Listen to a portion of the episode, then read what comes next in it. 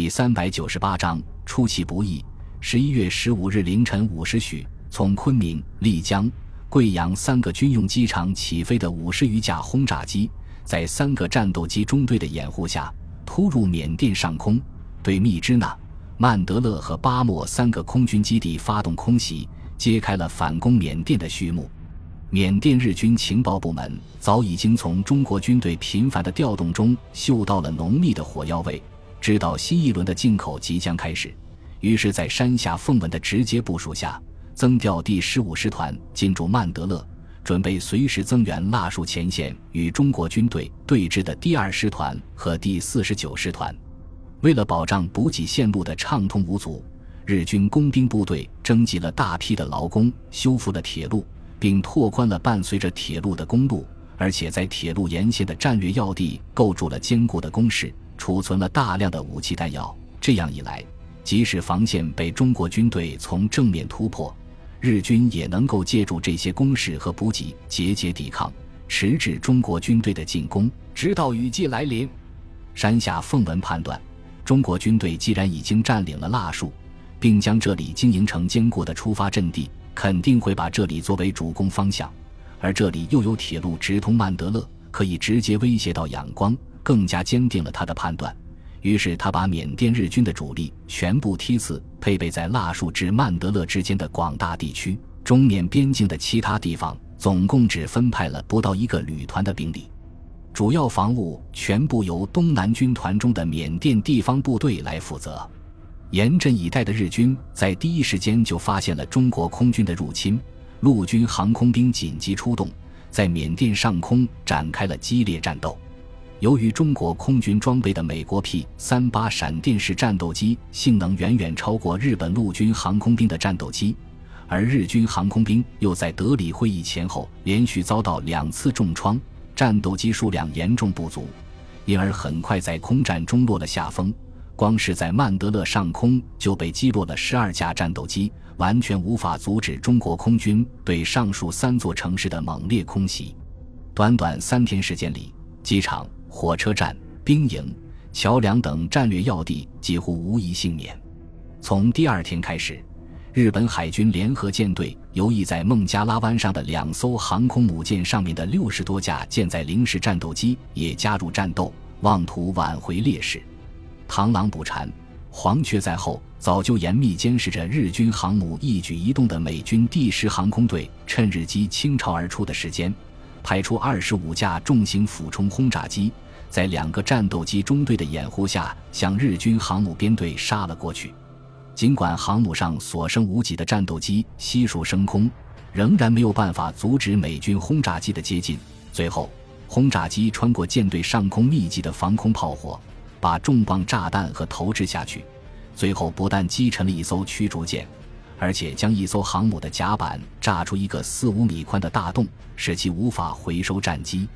等到日军舰载机返航的时候，才发现自己的舰队已经遭到重创，半数飞机只得在仰光机场迫降，航母编队也紧急后撤，放弃了对陆军航空兵的支援。随后的几天时间里，中美空军完全掌握了缅甸的制空权。对缅甸北部的日军阵地和交通线进行了空前猛烈的轰炸，将数百吨炸药倾泻而下。然而，由于日军构筑的工事非常坚固，轰炸的效果并不明显，只是将巴莫和密支那两个军用机场破坏殆尽。十一月二十日上午，中国空军出动大批轰炸机对密支那城进行了长时间的轰炸。十点钟左右。缅甸军团突击队两千余人突然出现在密支那以西约两公里左右的飞机场，发动猛攻。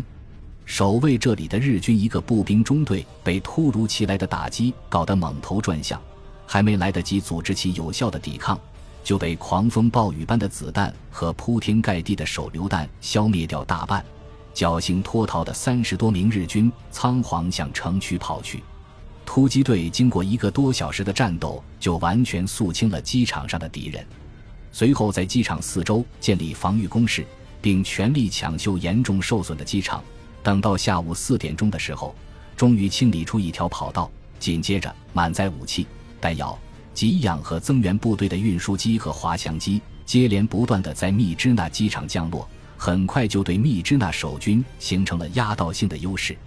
密支那只有日军一个步兵大队和大约两千名没有什么战斗力的缅甸伪军驻守，机场的两个中队被歼灭之后，守军等于损失了一半的兵力，连反击的能力都没有了。可笑的是。日军多达三个师团的部队正安静地坐在腊树至曼德勒一线的坚固工事里面，坐等对面的中国军队发起攻击，却不知道缅甸军团的主力已经悄悄从西线越过国境。日军缅甸方面军指挥官第十五军军长牟田口连野中将接到密支那机场被中国军队占领的消息之后，极度震惊，慌忙把第十五师团的一个步兵连队经铁路火速运往密支那。然后亲自率领师团主力部队沿着铁路向密支那前进，准备死守密支那，同时把这一消息向山下奉文报告。日军的反应早就在缅甸军团的预料之中。中美两国空军借着苍茫的暮色，对连接密支那和曼德勒之间的铁路狂轰滥炸，成功的摧毁了两座桥梁，迫使日军的增援部队只能徒步前进。次日上午。缅甸军团兵分三路，一路猛攻密支那城，另外两路分别向孟拱和加麦攻击前进。中国空军对密支那城区进行了地毯式轰炸，经过三个小时的空袭之后，将半个城区全部夷为平地。但是日军凭借坚固的工事生存了下来，与中国军队展开惨烈的攻防战。中国军队在第一进攻中就投入了一个步兵团的兵力。以十几辆坦克为先导，在数十门重炮的掩护下，从西向东突击。日军抱定死守密支那的决心，依托坚固的工事负隅顽抗。为了阻止中国军队的前进，频频发射毒气弹，并不时点燃房屋，无所不用其极。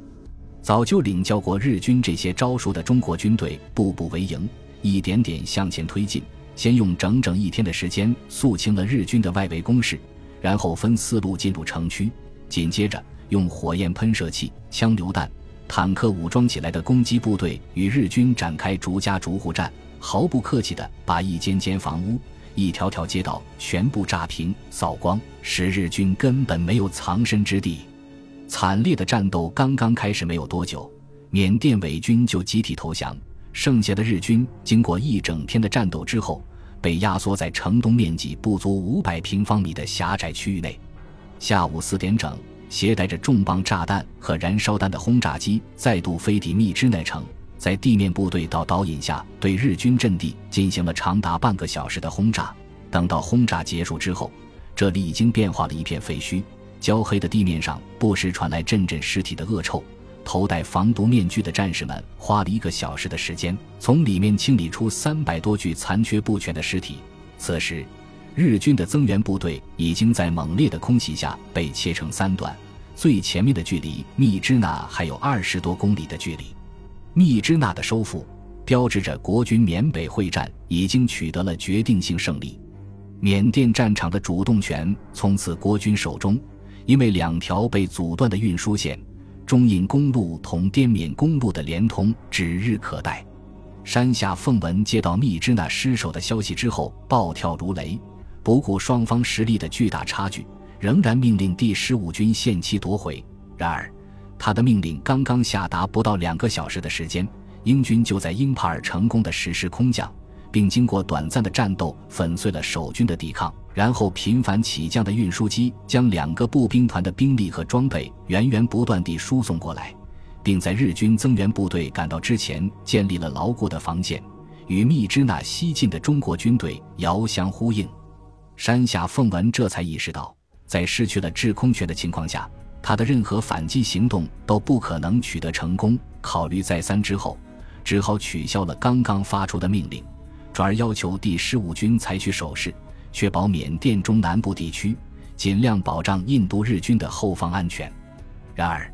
盟军根本就没有给日军任何喘息的机会。英帕尔被收复之后，英国第十集团军和印度本土部队在美国第十航空队的支援下，向日军发起全线进攻，迫使日军转入阵地防御作战。就在这个节骨眼上，鲍斯。钱德拉统帅的印度解放军临阵倒戈，使防线出现了长达几十公里的缺口，迫使日军不得不大踏步的后退，以收缩防线。十一月底，孟拱、加麦两地先后被中国军队攻克，并且与英军在英帕尔胜利会师，将印度日军的后路彻底封死，从而完全掌握了南亚战场的主动权。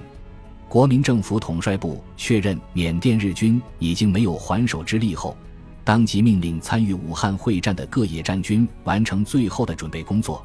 不日发起被缅甸战士延误了半个多月的会战。